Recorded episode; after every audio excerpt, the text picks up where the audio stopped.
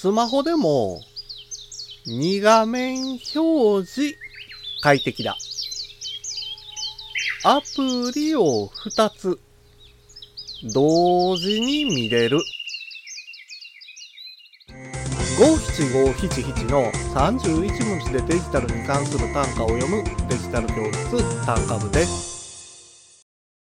スマホは画面が小さいから見づらいけど、タブレットは大きすぎるから持ち運ぶんには向いてへん。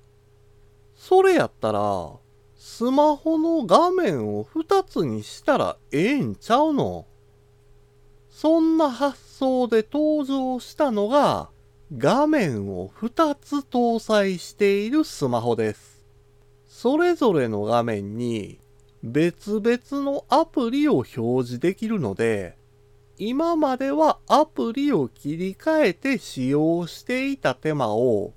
大きく省略できます。持ち運びの際には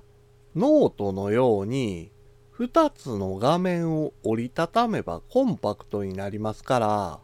画面サイズの問題は解消できるでしょう。ただし本体の厚みだけはほんの少し厚くなって重量も増えてしまうのが難点かもしれません。